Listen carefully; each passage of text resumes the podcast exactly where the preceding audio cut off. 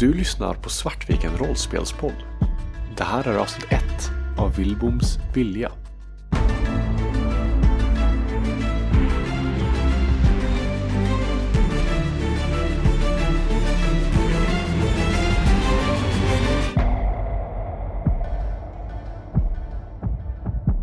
Hej och välkomna till Svartviken rollspelspodd.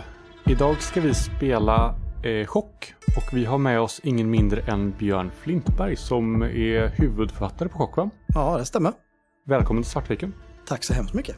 Förutom Björn så har vi med oss eh, övriga Svartviken-gänget. Jag tänker att ni inte får presentera er för alla vet vilka ni är. Rude. Å andra sidan kanske vi får massa nya lyssnare nu som vill lyssna på Chock. Så vi kanske ska ta en snabb runda ändå. Vi har Christer, säg hej. Hej hej. Vi har Moa. Hallå. Vi har Anna. Tjena. Och vi har mig som är Kristoffer. Vi kan väl börja med att låta Björn prata lite om, eh, om vad chock är. Bara så att eh, unga lyssnare som kanske inte har upplevt det gamla klassiska chock, som ja, inte vi heller har gjort, får en chans att eh, så här, orientera sig i vad det, vad det är för något. Absolut. Eh, det första Chock kom ju ut på 80-talet och var ju en, ett av de spelen som kom ut i den första stora vågen av svenska rollspel. Tillsammans med Drakar och Demoner och MUTANT och sådär. Och eh, Chock fick en intensiv men kort kärlekshistoria med Sverige kan man säga. Eh, och var ett av de första spelen som översattes från engelska till svenska. Det var det amerikanska spelet Chill som på den tiden ägdes av Pace Setter. Och eh, man kan säga att det nya Chock, Chockgata från graven, det är en slags andlig efterföljare. Eh, det, devisen har varit lite grann att försöka göra chock som om det var första gången. Om chock hade kommit till idag, hur skulle det se ut? Så att vi försökte bevara stämningen och känslan i det gamla chock. Och då kan man säga att den känslan är ju att chock är ett skräckspel, såklart.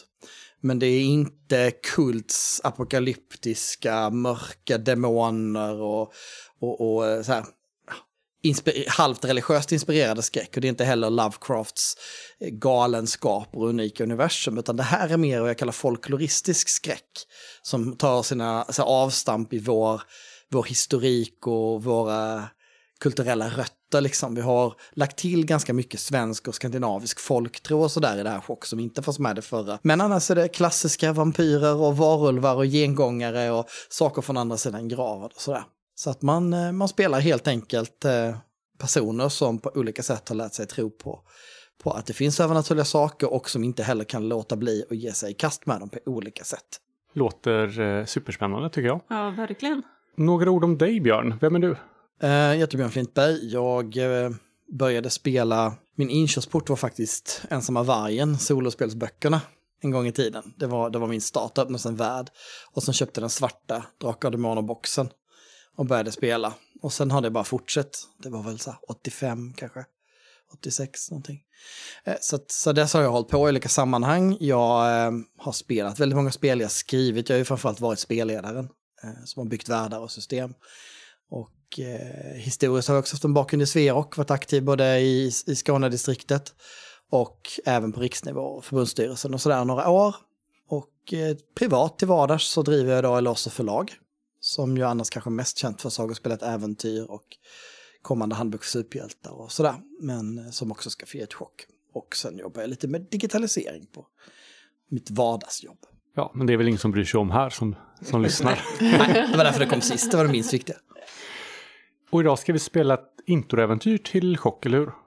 Ja, det stämmer. Det här är egentligen en lite upphottad version av det första testäventyret. När vi gjorde vårt första speltest i somras kan man säga, så tog vi fram ett litet miniscenario. Eh, och det är det som vi ska köra nu då, fast jag har bytt ut eh, reglerna till det som ni har. Som då ska sägas att det här är ju beta-versionen, det är alltså inte, så lyssnarna vet det, det är inte den slutgiltiga versionen av reglerna, utan det är så som den är just nu när vi spelar in det här avsnittet. Så att, eh, det kan ske vissa ändringar även om det börjar, börjar sätta sig så att säga. Ska vi ta ett varv och presentera lite rollpersoner? Ja, men det är väl bra. Vill vi börja med Christer? Okej, eh, ja, jag spelar då Erik Grundström som är eh, en eh, 35-årig eh, före detta marinofficer. För några år sedan så slutade Erik jobba inom militären eller marinen efter en incident utanför den norra västkusten på Sverige. Och idag så sysslar han mest med lite så här ströjobb och eh, ganska mycket ute i skärgården, i Stockholms skärgård. Men eh, överlag inte, har väl inte varit så jätteaktiv inom det här med att det finns eh, övernaturliga saker. Men eh, det är någonting som på de senaste två, tre åren har börjat på att dyka upp liksom i, som har börjat dyka upp i och med incidenten som ledde till att han inte längre jobbar inom marinen. Jag kommer då spela Ice Extreme, en amerikan som eh, är den yngsta i gänget med sina 28 år. Eh, det blir första gången som jag faktiskt spelar någon som är min ålder också. Det blir kul. Och jag är från eh, Anchorage uppe i Alaska. Och jag har arbetat som alltså, båtförare egentligen. Jag har jobbat på så här, fiskebåtar sen jag var ganska ung. Kommer från en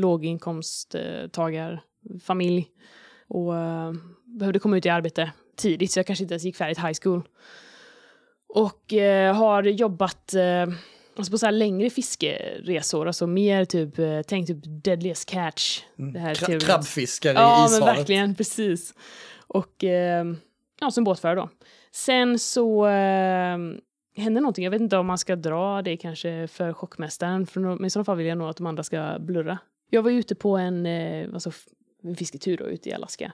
Och eh, då det dök upp ett ja, så sjö, sjö och djur, sjömonster. Och i princip ja, hela min eh, båt med besättning gick under. Jag lyckades ta mig till en livbåt och jag hade valet för att jag kunde, jag kunde antingen ro tillbaka och se om det fanns överlevanden eller bara ro därifrån. Och Isaac valde att bara ro därifrån. Vilket har lett till att eh, han lider av en extrem eh, survivors guilt. Och eh, har den här så skuldkänslan har nu drivit honom ja, över halva världen till, till Stockholms skärgård där han nu jobbar som eh, båtförare och gör liksom enkla ströjobb. Och ändå kan han inte fly från sig själv och sina egna mardrömmar. Precis. Och eh, det, det är Isaac. Det kan ju också sägas också att eh, Isaac har samma kontakt som eh, vad blir det? Erik. Ja, precis. Vi, eh, vi har liksom samma chef. Ja, precis. Vi har båda jobbat för eh, Eva Linander som är en uthyrare av turistbåtar äh, båtar för turister och liknande. Jag tänker att äh, Isaac har väl antagligen jobbat lite mera permanent, ja. permanent mm. medan äh, Erik är... Kommer då. Ja, men vi har liksom så här, vi, vi kanske inte är kompisar men vi, vi känner till varandra och ja, vi har hejat och så. Suttit i fikarummet någon gång kanske men inte mycket mer än så. Och det är Isaac. Jag spelar då Åsa Markstedt en eh, 31-årig eh, doktorand inom marinbiologi på Stockholms universitet. Född och uppvuxen i Stockholm. Eh, hon är en ambitiös, envis och långsint person. Och när hon var liten, ungefär sju, så var hon och snorklade på en resa i Thailand. Och där såg hon någonting väldigt intressant. Någonting som glimmade guld och var jag vet inte, ett djur eller en växt eller någonting som väckte hennes intresse för övernaturlighet.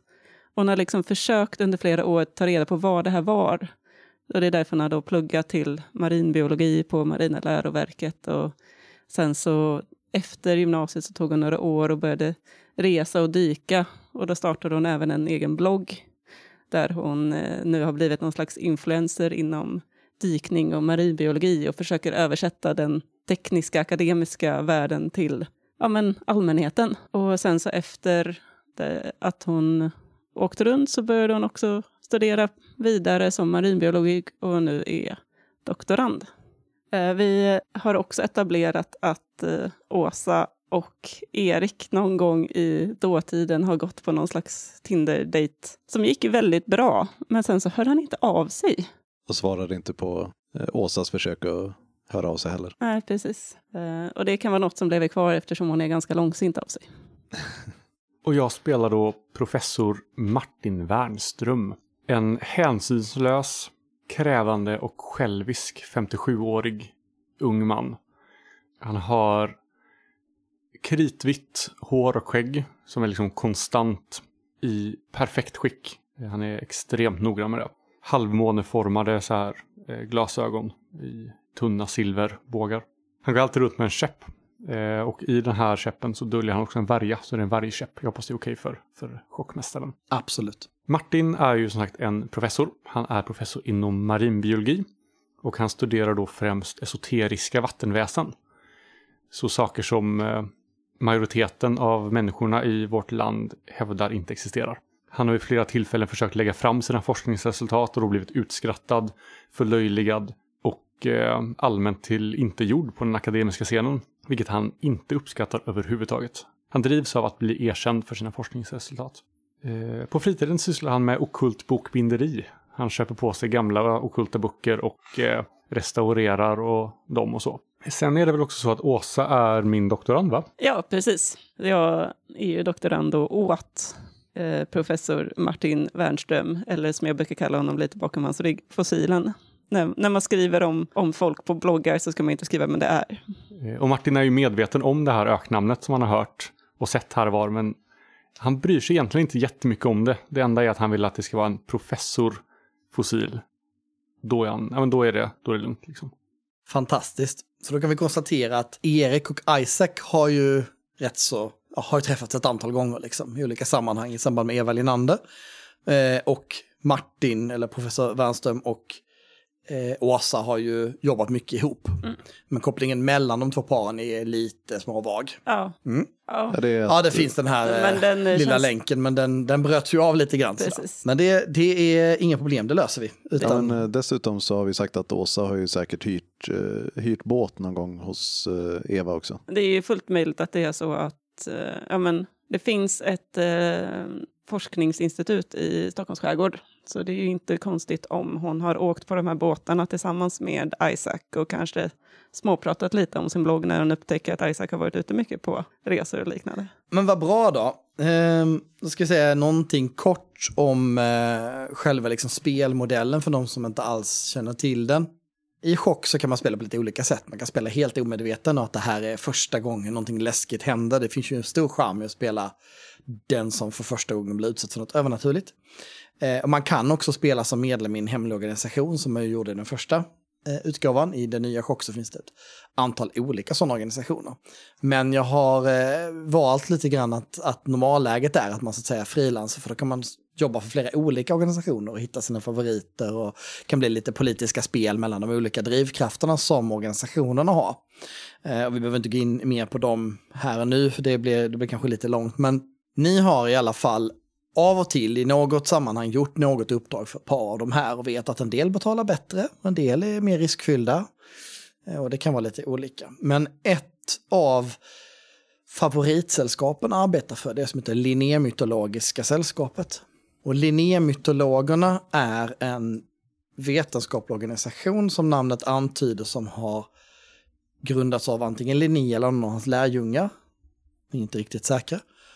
Och vars syfte inte är att bekämpa väsen utan att studera, kartlägga, klassificera. Däremot ställer de väldigt hög krav på dokumentationen när de ger uppdrag. Men det är ganska sällsynt att det är särskilt farliga uppdrag. Eh, de är välbetalda, de har ofta ganska bra finansiering, det är dolt under lager av lager av forskning. Och eh, Eh, därför är det ganska trevligt när man får ett samtal från någon av sina kontakter på Linnémytologiska, för då, då finns det liksom en ganska låg riskbild i sig själv. Och för er som är marinbiologer är det särskilt intressant naturligtvis när de ringer och vill ha någonting sånt. Eh, och det som har hänt nu, det är att eh, ja, de har ju faktiskt ringt till doktoranden för de kanske tycker att professorn kan vara lite annorledes. Och eh, eh, bokat in er på ett fik, i, fik som heter Vetekatten i Stockholm. Och eh, sagt att man har ett uppdrag till er helt enkelt som man vill kunna presentera. Och att det rör sig om ett marint uppdrag. Eh, så att man har bokat in er på en träff en söndag. Och eh, eh det är i princip allt ni vet, man pratar inte så mycket på telefon. Eh, ni två, Isak och Erik, har också fått ett samtal från Eva Linander som eh, ni har förstått på något sätt är kopplat till de här sällskapen, eller åtminstone känner till det här med det övernaturliga. Ni vet inte hur involverad hon är eller, eller så, men det är inte första gången hon ringer er och tipsar er om att det finns någon. Så att ni har fått ett nummer att ringa och eh, när ni ringt det här numret har ni också fått en inbjudan till Vetekatten för ett uppdrag ute i skärgården som ska vara tydligen väldigt välbetalt men ganska brådskande. Och det är då mycket riktigt en söndag klockan 11. Det är sommar, det är väldigt varmt, det är varm sommar. Och eh, Hockey utspelas ju i en så kallad vag nutid. Så vi pratar 2016, 2017, kanske 2015. Det spelar inte jättestor roll. Det är en väldigt varm sommar i alla fall.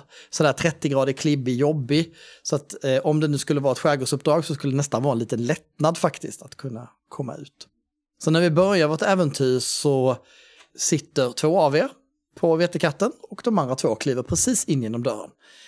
Eh, ni har fått en instruktion om att det är bordet i det inre rummet som, eh, som är runt. Det finns eh, ganska mycket, om ni har varit på den riktiga vetekatten så vet ni att det finns mycket prång och vrår och annat. Och där finns en del nischer med en del bord och sånt där. Så det är en av dem som ni har sagt att där ska ni sitta så kommer, kommer Harald att tala med er. Så att då är frågan, vilka två är det som är tidigast tror ni in på det här? Det känns ju som att det är vi. Jag tror också det. Då sitter ni på Vetterkatten Ja. och eh, ser ju då hur eh, Isaac och Erik kommer in och tittar sig lite omkring och sådär och hittar den här nischen. Ja, För Harald har inte kommit än. Nej. Då, när jag ser att de är på väg in mot bordet så ställer jag mig upp och eh, räcker fram handen mot Isaac. Ja, eh, Harald? Eh, no? Okej. mm, Tänker, när Erik kommer in och ser att eh, det är Åsa som sitter där vid bordet som vi ska till så är det nog, det är nog svårt för de flesta att undvika att se det här eh, rodnaden som liksom så här stiger upp halvvägs upp på halsen och halvvägs upp på kinderna. Så. Isaac finner sig ganska fort efter att ha liksom blivit lite förvirrad och eh, fyrar av ett eh, amerikanskt vitt leende med eh, perfekta tänd, tandrader och eh, Isaac. eh, Isaac, okej. så- och då tittar jag mot, eh, mot Erik då. Och det är väl först då jag kanske inser vem det är. Och jag ser väl ut och frågar samma sak. Men stänger munnen och... Okej, Isaac. Eh, Hej. Vem, vem, vem är du? Jo, Åsa Markstedt. Vi, har ni också fått uppdrag och ska träffa Harald, eller? Ja precis, det, det verkar som att det blir ett, eh, nu kan jag bara komma på amerikanska termer bara för att vi sa att det. jag inte skulle Jag ska förklara det också, du, kommer ju, Just du är ju ja. amerikan. Mm, det glömde jag ju säga. Just det, jag är amerikan så att eh, vi kommer köra så här att eh, i och med att jag har eh, minus två i bildning och då har jag regeltekniskt egentligen, eh, då ska jag bara ha ett språk. Typ knappt. och vi kommer säga då att det är ju engelska då. Så att när, men jag kommer prata svenska. Och vi kommer köra så att när när jag pratar så pratar jag engelska då och när de andra pratar, när jag är med i konversationen, såvida de inte säger någonting annat, så kommer de också att prata engelska. Men när de pratar med varandra när inte jag är med, då kommer de prata svenska då. Såvida de inte säger något annat. Så att ni vet. Så som man ju gör, kanske Precis. när man har en amerikan i sällskapet. Eh, vi slår oss väl ner igen. Och, Så vet ni vad det, vad det här rör sig om? Martin sitter nedsjunken i, i, i stolen och han har liksom hällt upp kaffet på fatet och har en, en sockerbit mellan tänderna och dricker kaffet från, från fatet. Och han tittar ointresserat upp över sina, sina glasögon på er. Nickar, en nick mot Isaac, en nick mot Erik och sen låter han Åsa sköta snacket. Erik ser ju väldigt obekväm ut och när, när Martin ger, alltså så här, bekräftar så här, vår existens så eh, ja, eh, Erik sträcker fram handen. Jag sträcker lite motvilligt fram min... rätt- Det är väldigt långa, seniga fingrar så som tar ett, ett ordentligt fast grepp om, om din hand. Ett, ett skak och sen drar tillbaka handen. Jag passar på att ta den efteråt då. Isaac. Och hälsar. Ja, eh, professor Wernström. Det lilla eh, nischen om man får säga så, den, eh, den är lite bökig. Bordet är ganska stort, ett gammaldags stort runt bord med plats för 12. Eh, och det finns väldigt lite plats längs väggarna och det är ganska lågt i tak. Så det, de har ju tryckt in bord och stolar lite överallt och det är, det är inte samma inredning någonstans utan det är blandade stilar från åtminstone fyra årtionden. Ehm, det går eh, någon minut till, tack och lov inte längre än så, för det blir en ganska obekväm eh, tystnad. Ni har hunnit skaffa lite kaffe om ni vill det. Och ehm, så kommer det en man som går med bestämda steg in mot där ni sitter. Han är lång, han är en rejält lång karl, uppemot 1,90. Han är 60, obestämt 60 till 70 år, så ganska välbevarad ut och tränad. ni får intryck av att det kanske varit skogshuggare eller jägare eller någon vildmarksmänniska liksom. Han är inte en eh, tjänsteman här. Eh, han är slätrakad men lite fårad i ansiktet och han har skarpa blå ögon och en riktig potatisnäsa. Han eh, bär höga stövlar, eh, vilket känns lite konstigt med tanke på vädret. Eh, gummistövlar, treton. Och han har en, en portfölj, en läderportfölj som bågnar av papper. Det, liksom, det sticker nästan ut. Eh, så. Och eh, kliver fram till er. Eh, hans stora dasslock till nävar liksom sträcker fram. Harald, Harald Lingman. Isaac, pleasure to meet you sir. Ja, Erik, eh, trevligt att träffas. Ja, det är jag som är Åsa. Ja, Vi hördes på telefon. Just, just det. Och ni måste vara professorn. Ja, det stämmer. Trevligt att träffas. Ja, jag är eh, professor Lingman, eh, professor i biologi. Och eh, jag eh, representerar, eh, ja, det vet ni ju. Vi behöver inte dra det här. Eh, jag ska hämta lite kaffe. Så eh, kan vi väl, eh, kan vi väl börja briefingen sen. Han kommer tillbaks med kaffe och eh, en eh, toskasnäcka. Svart kaffe naturligtvis. Och slår sig ner. Han börjar och är på väg att sätta sig på den närmsta stolen som är den som är ut mot gången. Kastar snabbt en blick över varje axel. Och eh, han eh, flyttar sig sen och manar på Isaac att flytta lite längre in så han kan sitta i skydd av väggen när han sitter, sitter där. Eh, är det någon av er som har iakttagelse plus ett eller mer? Eh, Eh, ja. Ja, jag har också ett. Ni som har det ni noterar är när han liksom bökar sig ner när stolen ganska stor karl och det var som sagt ganska lågt i tak. Så noterar ni att han bär axelhölster och är beväpnad. Jag tror att när, eh, när Isaac noterar det så eh, utbyter han en kort blick med eh, Erik. När liksom, lite försynt eh, höja på ögon, ögonbrynen blick. ja, Erik svarar med ungefär samma. Åsa är nog eh, fullt upptagen i sin mobiltelefon just då. Och Martin bryr sig bara inte. Ja, så här är det. Mm, ni, eh, ni kallade hit för att vi har ett uppdrag till er. Det är egentligen eh, ganska enkelt. Vi har fått in en del rapporter, flera oberoende källor, om att eh, i farleden i Norrtälje skärgård skulle kunna förekomma någon form av vattenväsen. Professor Wernström plockar upp en anteckningsbok direkt ur innerfickan och en penna ur andra och så gör sig redo att, att anteckna. Eh, Man har rapporterat bland annat om, om eh, silverglänsande sken som speglar sig i, eh, i solljus. Och vi har gjort en del efterforskningar men vi har ju inga andra observationer att gå på än de som vi har fått in från så att säga omedvetna källor som inte förstår vad det är de har upptäckt.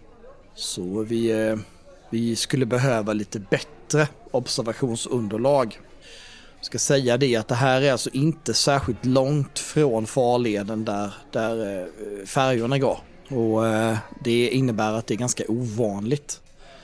Eh, Två av observatörerna är alltså resenärer på färjor som har stått med kikare och tittat på vattnet. Sådär. Har ni kontaktuppgifter till resenärerna? Ja, det, det går att få tag i. Absolut. Det vi har tittat på ur forskningssynpunkt hittills, eh, för att det, det här är i första hand ett observationsuppdrag och inte ett, ett researchuppdrag. eh, Det är att det skulle kunna vara någon form av svensk-rysk variant av den irländska kelpin kanske. Ehm, eh, Den finns ju annars bara i sötvattensjöar i Sverige. Så att det vore en eh, intressant upptäckt om den även kan leva i bräckt vatten. Eh, det är ju den vi kallar för bäckahästen då annars, till vardags. Eh, det vore ju en sensation. Det finns också kollegor till mig, rynka på pannan, som menar att det skulle kunna vara någon form av sjöjungfru eller sjöfolk. Jag tror att det är alldeles för kalla vatten för det. Men ja, ja, osvuret är bäst. Så ja, vi eh, vill helt enkelt att ni eh, rekvirerar en båt. Att ni åker ut till de av mig angivna positionerna. Jag gräver lite i väskan och får fram ett kuvert. Och att ni helt enkelt utför observationer där kring eh, vad ni kan hitta. Spillningar, lämningar, fysisk kontakt naturligtvis om möjligt. Eh, och eh, sedan rapportera tillbaka vad ni kan hitta. Jag lutar mig fram vid bordet och plockar kuvertet med pekfingret och tummen. Lägger det in i fickan.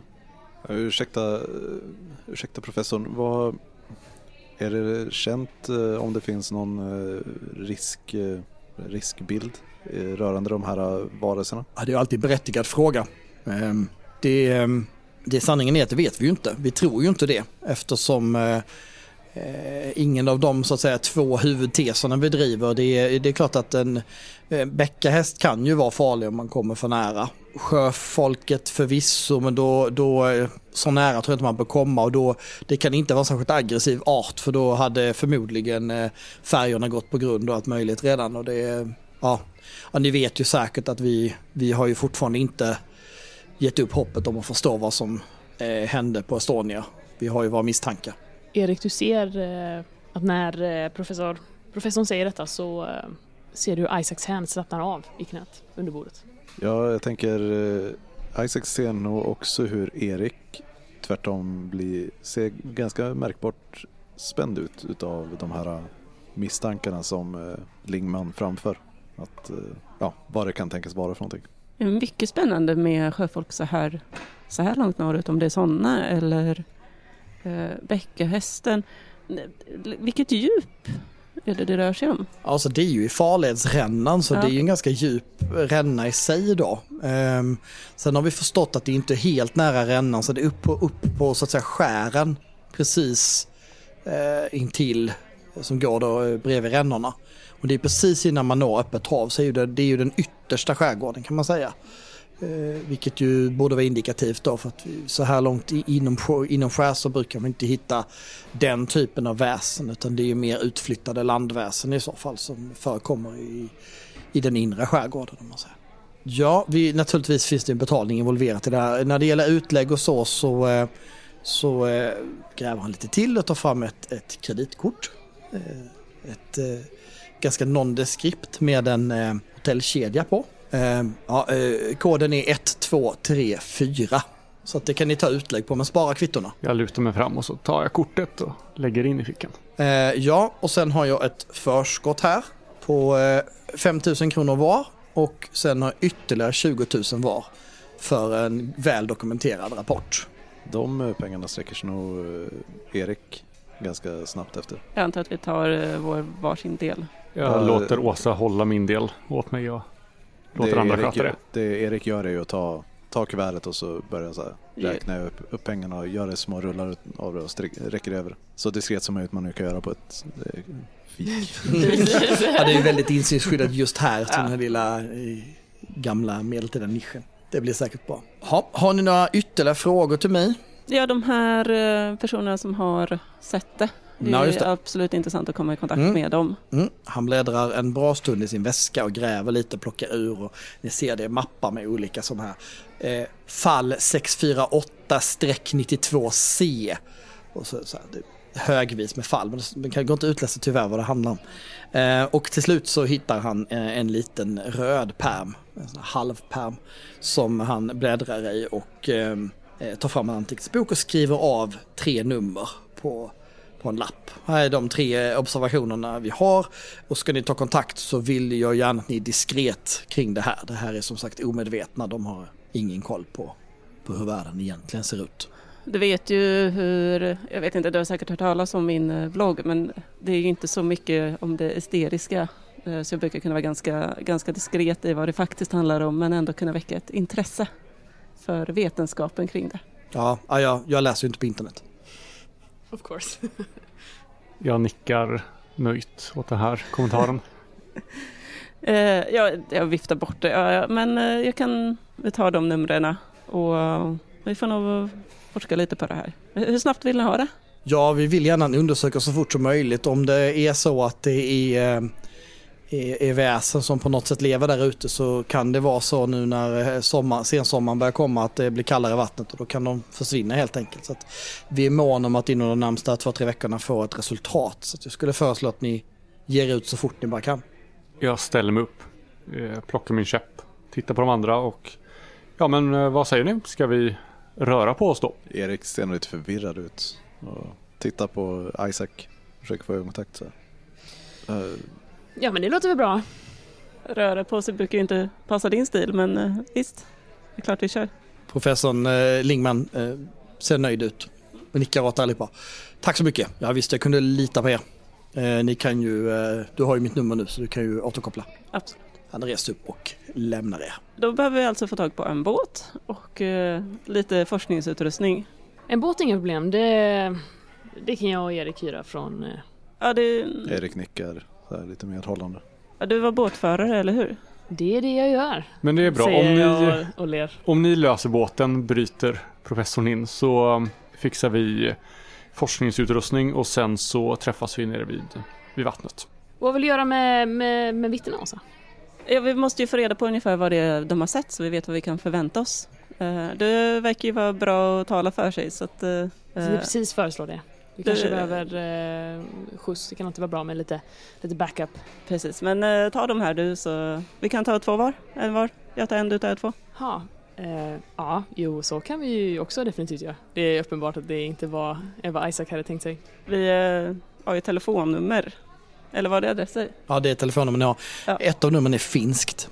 Nej men, eh, Så sluta flörta nu så vi kommer igång någon gång. Erik eh, så här, tittar runt lite grann och ja, eh, vi kan mötas nere vid marinan om, eh, ska vi säga tre timmar eller något sådär. Eh, säger jag och så här, liksom höjer handen för, för hälsning och gå och så börjar jag gå mot ytterdörren på kaféet. jag total ignorerar dig. Det, det låter utmärkt, säger jag efter dig när du går. Eh, nej men, eh, du tar, tar du de här två då, Isaac? Och så kan jag Visst, ringa. givetvis. Eh, men hur vill du eh, hur vill du göra det här? Så vad, vilka frågor tycker jag borde ställa? Men det är ju ni som är experterna här. Ja, vi, behöver, ju- vi behöver ju ta reda på vad de har sett. Eh, så det är ju inga konstigheter om vi... Ja, om, jag, om jag hade ringt så hade jag sagt att jag var marinbiolog och just eh, hittat någon... Att eh, vi har hört att de har sett någonting här och att det är... Vi kanske tror att det är någon ny art av något slag och vill, vill ta, att jag vill ta reda på mer till min avhandling. Men eh, du är fiskare? Eller båtförare? Ja, du, du, du har säkert nu, många bra numera är jag idéer. mer båtförare, men, eh, men ja, precis. Du, du har säkert många bra idéer. Jag kan nog komma på någonting. Men eh, här är eh, adressen. Jag skriver ner, eh, klottrar ner på liksom en liten servett adressen till eh, Eva Linanders eh, ställe och eh, slänger över. Erik fixar båt då så, eh, så syns vi om tre timmar. Så ringer jag de här numren och så löser vi det. Utmärkt. Bra. Bra. Då, eh, då gör vi så att vi börjar med ringandet. Det går ganska fort. Sitter du kvar eller går du någonstans? Eller? Jag går nu iväg och typ kan köra i bilen men jag har ju egentligen ingen aning om vad jag bör säga. Alltså det här med att låta som en marinbiolog liksom, det, det är ju inte riktigt min grej egentligen. Nej. Det blir jättebra. Dessutom pratar du inte svenska. Nej, precis. Så att eh, det här var, ja, jag in, och Isaac inser ju lite det också när han går till bilen att äh, jag vet inte hur bra det här blev egentligen, men eh, ja, man vill ju imponera liksom. Mm, förstår. Ha, ja, du har tre nummer. Du har ingen aning. Det finns ett finskt och två svenska. Jag tror att jag tar, jag kör ju det, ser jag ens skillnad? Det kanske jag gör nu. Ja, det, varit det är så plus Sverige- landskod liksom Ja. som du inte känner igen. Men jag kör nog den landkoden eh, först då, för jag tänker att ja, men då kan jag komma undan lite mer med, eller inte lika konstigt då. Plus 3, 5, 8 och så en herrans massa siffror på det. Eh, ja, det går ju fram en, eh, ett gäng signaler och sen så eh, hör du en, en kvinna. Hon är kanske ja, medelålder, yngre medelåldern. Du hör inte vad hon säger för du, det säger så fort namnet. Så det, det bara svischar förbi dina öron. Men det låter ju det här melodiskt finska uppenbart. hej, hej, god dag. Eh, har jag kommit till... Vi, fick, vi fick aldrig några namn, eller hur? Nej. ja, ja, har jag kommit till... eller jag ringer från, från radion, så. Hur, hur står det till? Um, my, my English not good. Okej, eh, du, du såg en, en fisk i skärgården. Eh, vill du prata om det för vårt program? Vem är, vem är du?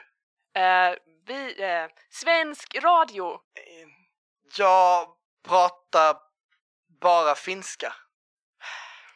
Eh, Okej, eh, tack för, eh, tack för din tid.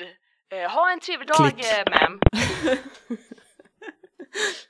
Alltså slänger iväg det här numret på min dashboard på bilen och så här svär bara. Ah, shit. Eh, och kör nästa nummer. Ja, det går några signaler. Sen hör du någon som flåsar ganska rejält. Engmark?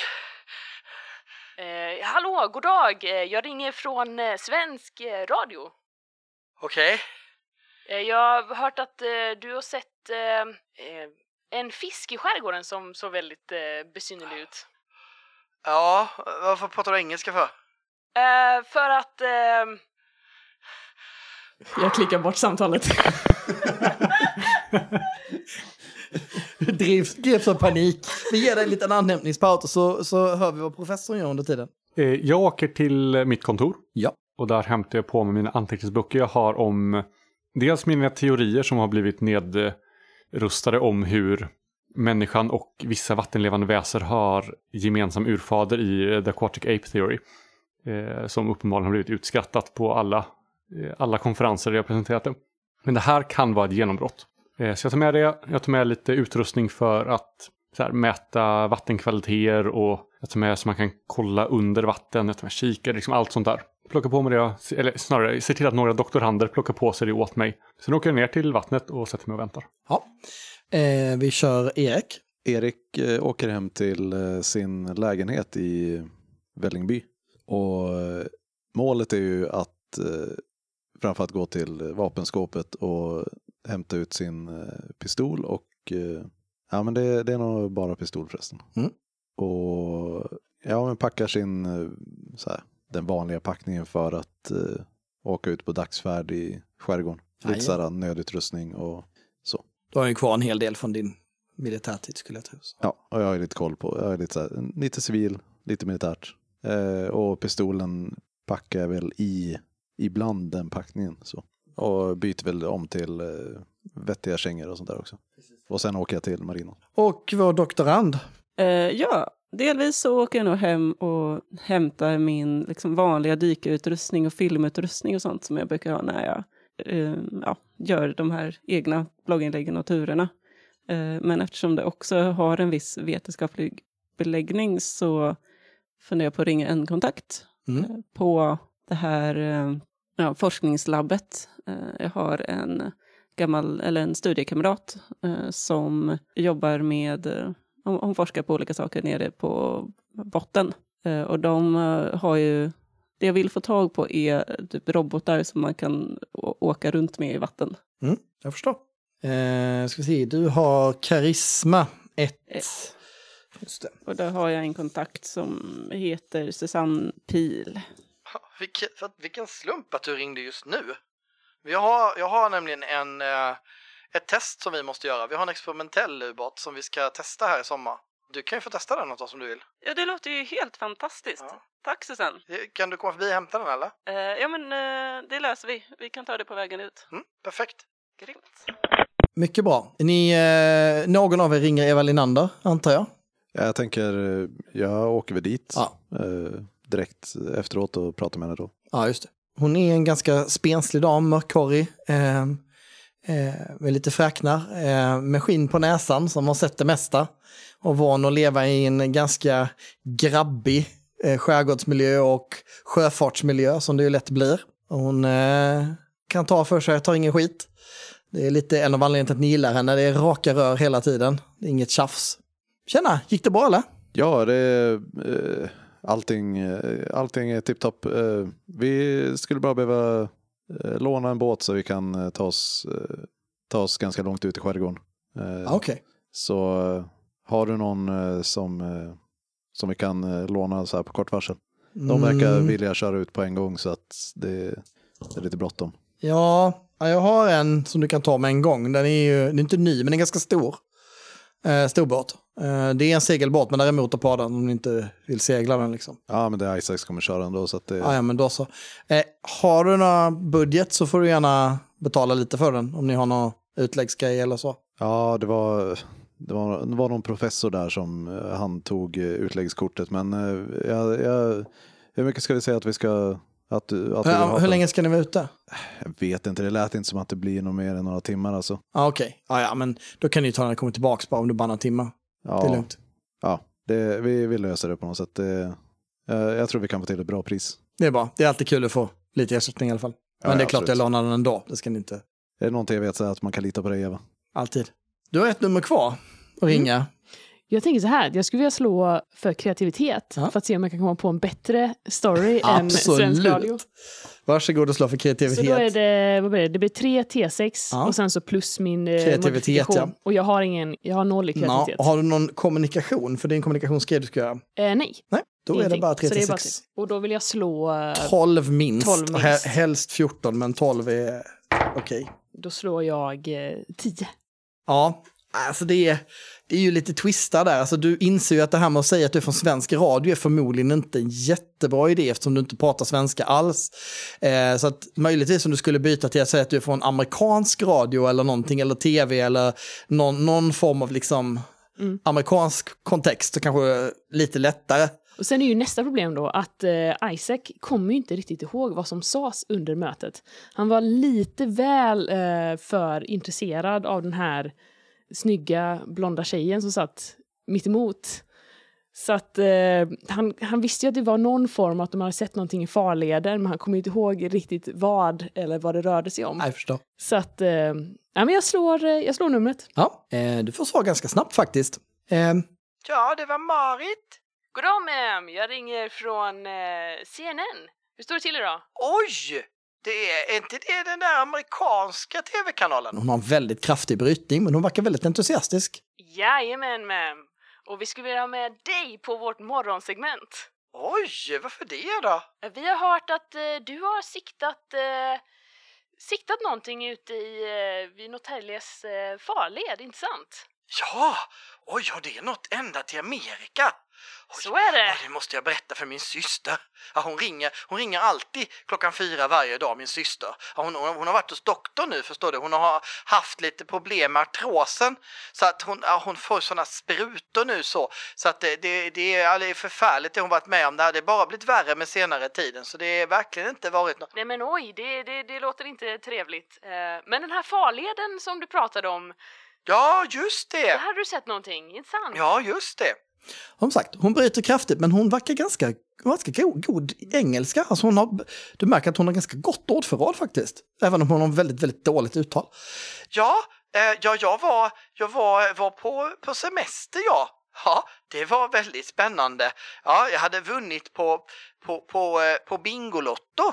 Nej men oj, det, det lät ju väldigt trevligt. Eh, Att vinna är aldrig fel. Ja, ja, jag kom minsann fram till färgfemman och så fick jag resor. Så jag åkte iväg där. Jag, hade, jag satt och stickade den kvällen när det var så jag höll på att missa att jag hade fått bingo. Och, eh, och så vann jag så fick jag prata med han i tv. Det var, det var förfärligt roligt. Alltså oj, oj. Och jag ser också nu precis när eh, jag sitter och pratar med henne så ser jag hur det kommer en, en polis vid korsningen och jag sitter i min telefon. Oj, helvete! Eh, nej, förlåt. Uh, ursäkta Va? mig, ursäkta Va? ma'am. Eh, farleden, inte sant? Ja, just det. Det var, eh, det var faktiskt, eh, eh, det var, får man säga så? Det var sjöjungfru. Jaha. Ja, fast det var en kar. Fast det var en, en, en sjöjungfru fast en, fast en man. Ja, vad heter det? Eh, eh, jag vet inte vad det heter på engelska om det, när det är en karl. Jag har aldrig... Alltså, han hade bara överkropp och så fiskrumpa. Bam är ordet hon använder. Jaha, okej. Och, och den här såg du alltså utanför Norrtäljes eh, farled. Jo, gjorde den här, eh, den här eh, sjöjungfru mannen någonting speciellt eller? Du kan slå en iakttagelse och spana mot svårighetsgrad 12. Det är så här 12 räcker för helt lyckat. Då fick jag åtta och sen så har jag ett iakttagelse och två i spaning. Ja, då blir det delvis lyckat. Mm. Det är någonting som retar din ögon, någonting liksom som stör din syn. Det är någonting som händer i trafiken runt omkring dig. Ja, jag, jag, jag tittar ju omkring och ser vad ett blått ljus som blinkar bakom dig. Eh, tack så hemskt mycket ma'am, du har varit till stor hjälp och eh, vi ser fram emot att ha dig i vår show. Klick. Ja, vi klipper där för din, din hederlighets och din eh, ja, pinsamhets skull. Men eh, det, blir, eh, det blir lite böter där. Ja, det blir 1500 kronor vill jag minnas att det blir. Ja, nåväl, vi föreslår jag hoppar fram en liten stund tills ni faktiskt har samlats nere vid båten. Eh, med utrustning och annat, dock inte den här roboten. Eh, för den ska ni hämta upp på vägen. Ja. Den ligger väl en bit ut. Den, den ligger ju väl i, på en ö på vägen. Ja, precis. När Isaac kommer, eh, vandrar emot mig när jag, sit, när jag står vid staketet in till marinan så eh, kastar jag nycklarna till, eh, båtnycklarna till, till honom och Jag fångar dem låser upp, och låser upp grinden och släpper in, släpper in alla. Jag tittar obekvämt bort när Åsa går förbi. Jag tittar på nycklarna och så här, ah, så det blir eh, segelbåten idag då? Ja, det var den enda Eva hade. Erik pratar ju väldigt eh, knackig engelska och, eh, och har ju inte så stor förståelse heller. Så att därför har han haft lite svårt att hänga med i alla diskussioner. Jag vänder mig med ett strålande vitt leende till eh, Åsa. Ja, då blir det solskenstur för oss idag då. Eh, Hoppas du packar ner solkrämen. Jag tittar upp i min eh, iPad som jag envetet har tittat ner i medan vi väntat på Isaac. Eh, ja, ja precis. Vad härligt. Ja, har du en bikini så kan du ju eh, dra fram den också. Jag himlar med ögonen. Inte i det här sällskapet.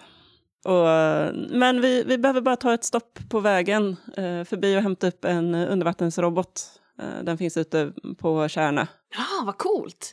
Ja, men eh, då, då kör du då. Jag tänker att eh, Isaac och Erik eh, lastar på våra liksom...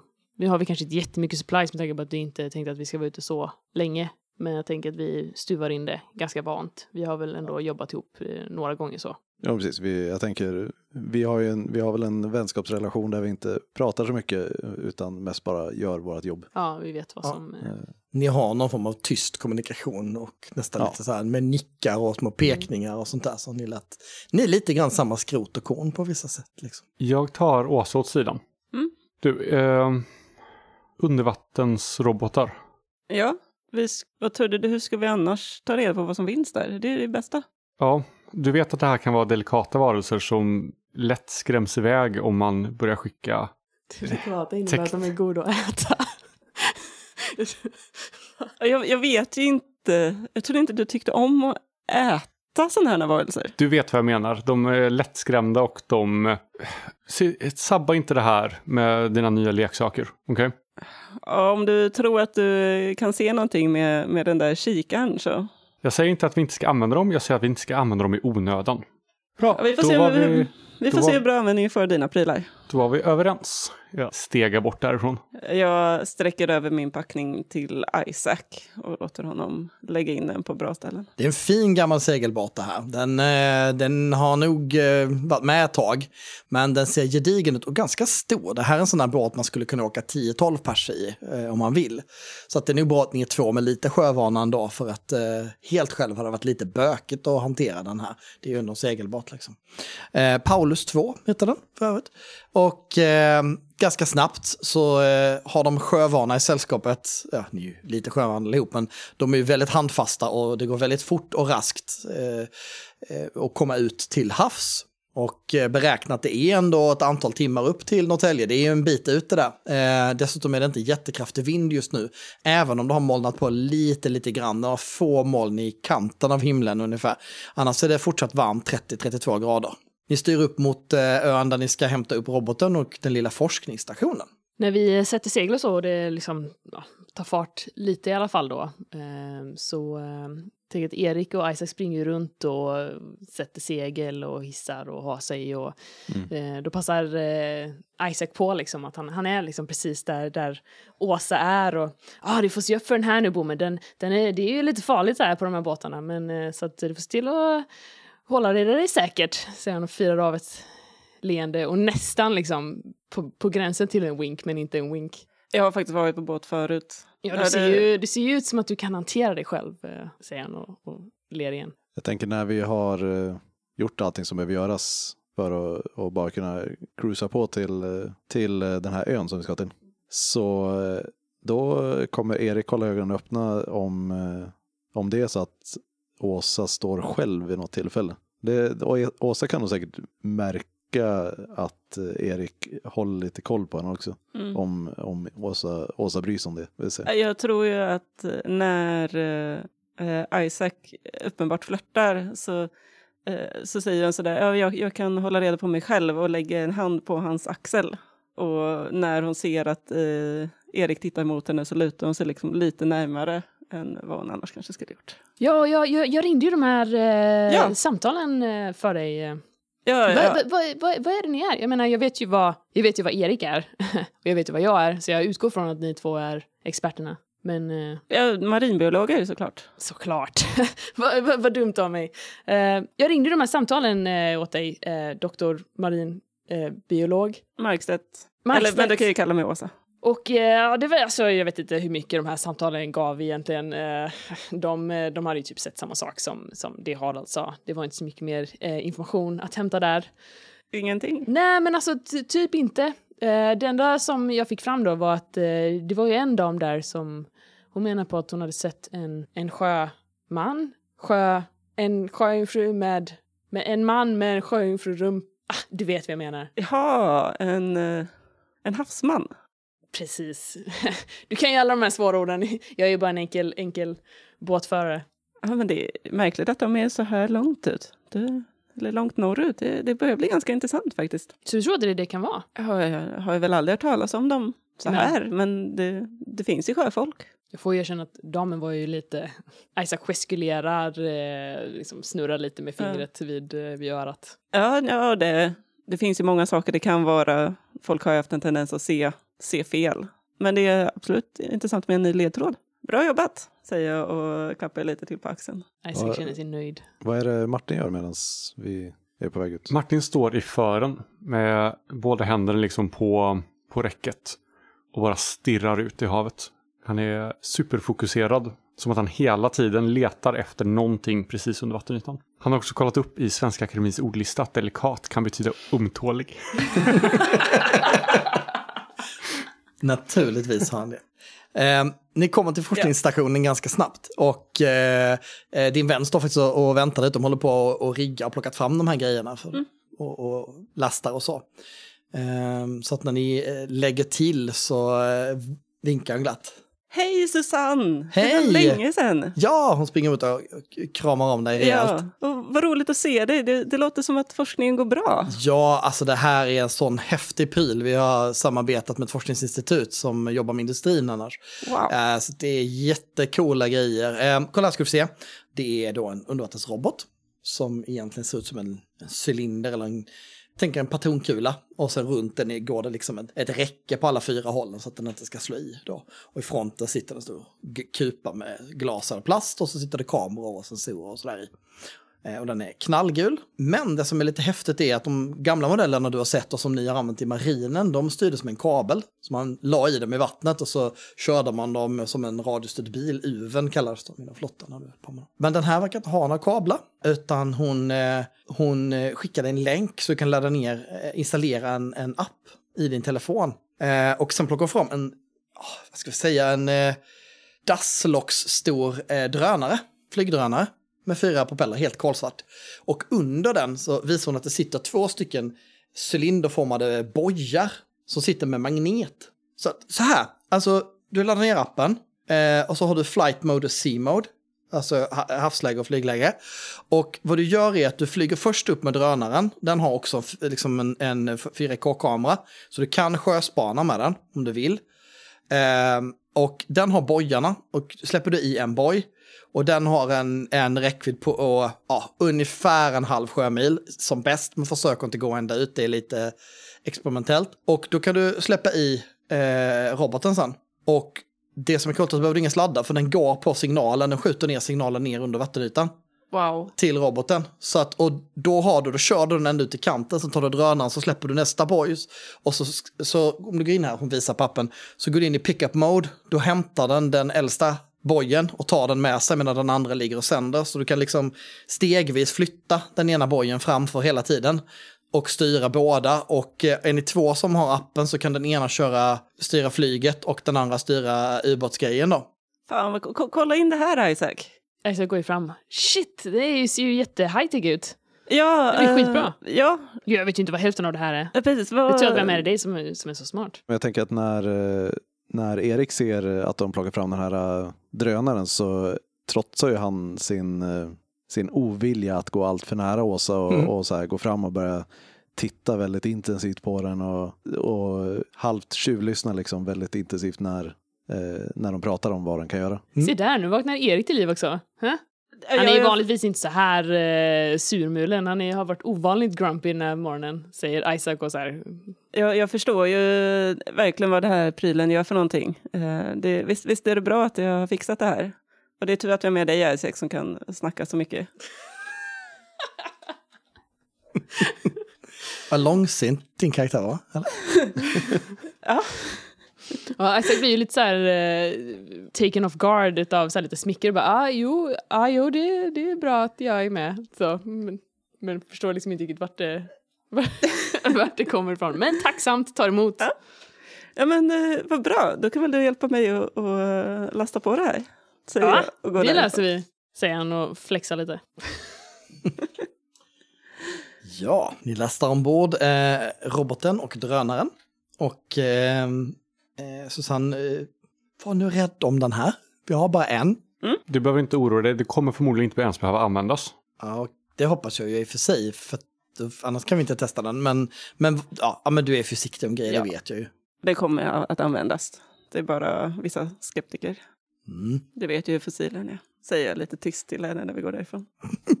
Men titta på den, Åsa, den, den är helt gul. De, de kommer ju se den direkt när den... Det, det är ju tur att Hopplöst. du vet att eh, färger inte syns lika på samma sätt i vatten. Hopplös säger jag. Du vet inte hur utvecklade deras färgsinnen är. När vi lastat ombord den så vänder sig, eh, när kanske professorn har eh, ja, gått iväg sen när vi kom iväg, så vänder sig Isaac till, eh, till oss "Eh, vad var grejen med det där? Det verkar som att, eh, ja, vi, du har, nej, ni har inte sagt att du är professor, eller hur? Jo, det Jo, tror jag. det Det, jo. det. Vad, det verkar som att, är professorn sur eller? Han är alltid sådär. Han är någon, eh, jag vet inte, du, du är inte så van i akademin kanske, men det består ju mest av gamla stofiler. Han, eh, han förstår sig inte på dagens teknologi lite och då blir han lite... Ja, så han är sur på, eh, på ubåten, eller vad? Nej, strunta i honom. Han, eh, hans sort kommer nog ändå inte finnas så, så mycket längre till. så det där var jättefint. Bam, bam, bam. Foreshadowing. Strunta i honom, han, eh, han är bara sån. Du, du vet gamla gubbar. De, de har liksom inte koll på teknologin. Det kommer, självklart ska vi använda den här saken. Ja, jag tycker den ser skitfräck ut. Det hoppas jag verkligen du får användning för. Ni eh, reser ut och ni reser ganska direkt till mot den här positionen som ni har fått. Eh, den följer ju till stor del eh, Finlandsfärjornas eh, rutter då. Eh, så att ni kan åka i rännan och eh, ja, ni ser ju båtar på avstånd. Det är fantastiskt skönt att vara ute till skärgården när det är så här varmt som det är med närmare 30 grader och, och nästan klarblå himmel i alla fall. Eh, ni ska till en plats eh, utanför Remmargrund och eh, det är där liksom, så att säga, observationerna gjorts i den trakten. De är utprickade eh, på ett litet utskrift av ett sjökort som ni har fått med. Eh, och eh, ja, det tar några timmar. Ni är faktiskt eh, inte ute där förrän ganska sent ut på eftermiddagen, alltså fem, sex, halv sju någonting. Men det är ju mitt i sommaren så det är inga problem med ljuset eller så. Men eh, det, det tar en stund att åka ända, ända vägen ut dit, särskilt med en segelbåt. Även om ni, ni skulle dra på motorn så är det inte särskilt kraftig motor heller, för det är ju bara sån hjälpmotor för att kunna ta sig till Ligger land. det går fortare för oss att segla nästan. Ja, jag tror det. Eh, jag tänkte bara att under den här färden så skulle jag vilja hålla koll på antingen om jag kan eh, få så här, lyckas prata med Åsa lite avskilt eller med Martin lite avskilt. Och jag vill prata med dig. Eh, ja, men det, är inte, det är inte några problem att få tag i någon avskilt. Eh, Åsa kommer ju förr eller senare att stå och pilla med den här roboten och för, förebygga den. Du kör ju båten så du är lite fast där uppe. Jag, jag tror att jag kommer stå och pilla på den, men jag, har ingen, jag är kass på händighet. Ja. Eh, Och jag, inte, hur är din teknik? Färdighet? eh, jättedålig. Ja. Så jag förstod inte ett dugg av vad hon sa. Nej, så du står väl liksom där lite och petar mest så här, oj, vad, Precis, vad i helvete. vad har jag nu gjort liksom? Var det, var det här smart? Jag kan inte backa nu. Eh, när Erik kommer fram till dig, du har inte märkt honom för du har varit så bekymrad över vad du ska ta dig till. Nej, nej, nej, vänta. Det, det var inte så jag skulle göra. Oj, uh, ja, jag står och pratar för mig själv. Ah, fan, inte den här knappen. Jag kommer upp så här lite snett bakifrån och eh, jo du Åsa. Jag, jag, jag skulle bara vilja be om ursäkt för senast. Alltså, det eh, var jättetrevligt och så. Men eh, ja, du vet hur det är. Eh, Du märker hur jag liksom vänder mig lite om bort från dig och, och nästan trycker upp den här appen mer i ansiktet. Jag går inte därifrån, men jag svarar inte. Jag tittar nog lite över axeln på skärmen och så här. Eh, alltså vill du sätta igång den så är det här du ska trycka på, trycka på kontrollen. Det där är nästan så, samma, samma gränssnitt som, jag, som jag, drönaren som jag flyger. Jag trycker på en annan knapp. Det börjar lysa en röd lampa på drönaren. Jag har behövt febrilt trycka på, på massa knappar och inte på den, specifikt inte på den som Erik sa åt mig att trycka på. Den verkar köra igång något testprogram eller någonting. Den bara snurra på propellrarna och göra någon form av diagnostikgrej för att kolla systemen eller någonting. Tror du, fast du är inte helt säker. Ja, Och sen till slut så när den nästan är på väg att lyfta så att man faktiskt tappar den, då, då trycker jag på den här en knapp. Vad, vad, vad fan ska jag göra? Vad ska jag göra? Vädjar jag mig om i panik till honom och så här, nu får man stoppa på den. Rycker åt med telefonen och, och så här, gör liksom så att den ska stänga ner på rätt sätt. Ja, det fixar du ganska enkelt. Jag eh, förutsätter att du har lite händighet eh, och eller lite teknik. Så att, eh, Lite teknik har Ja. jag. Men jag har också quadcopter som min eh, ah, egenhet. som din grej. Jaha, du, bus enkelt då. Självklart. Jag kan säga det är en lite sån regel. Alla har en egenhet, en liten hobby eller en quirk som man håller på med. Vare sig det är att man håller på ett visst lag eller man har en liten konstig hobby. Och den får man lite extra bonus i. Så att, eh, det är ju perfekt. Eh, ja, det fixar han ju busenkelt. Då tar jag tillbaka telefonen och jaha, va, va, vad gör du här? Eh, eh, vi, vi, vi, vi, vi fick ett jobb och vi skulle Ja, du har fortfarande ingenting att säga, säger jag och går därifrån.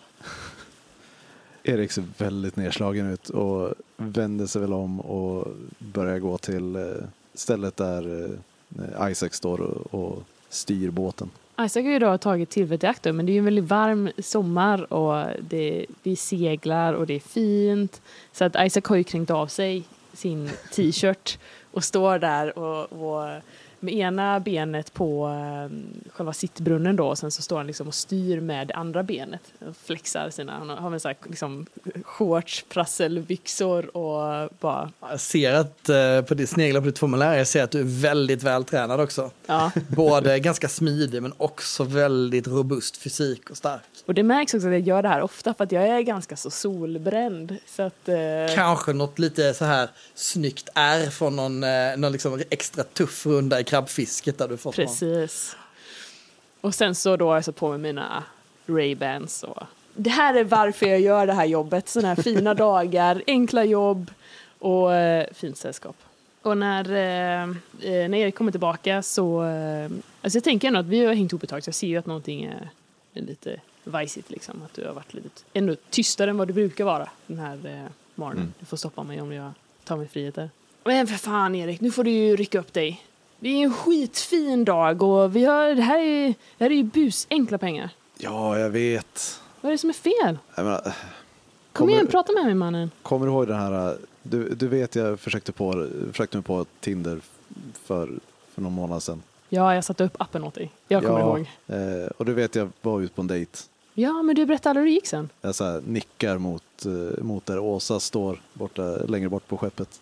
Jag tittar på Åsa och tittar tillbaks på Erik och på Åsa igen. Nej! Nej mannen, varför? Alltså du har inte dålig smak i alla fall. Alltså hon är jättetrevlig men du vet, det, det funkar inte just nu. Det, Så det, jag det, inte var, emot det var att för det- tidigt. Det, Ja, men alltså ta det i din, din takt Erik.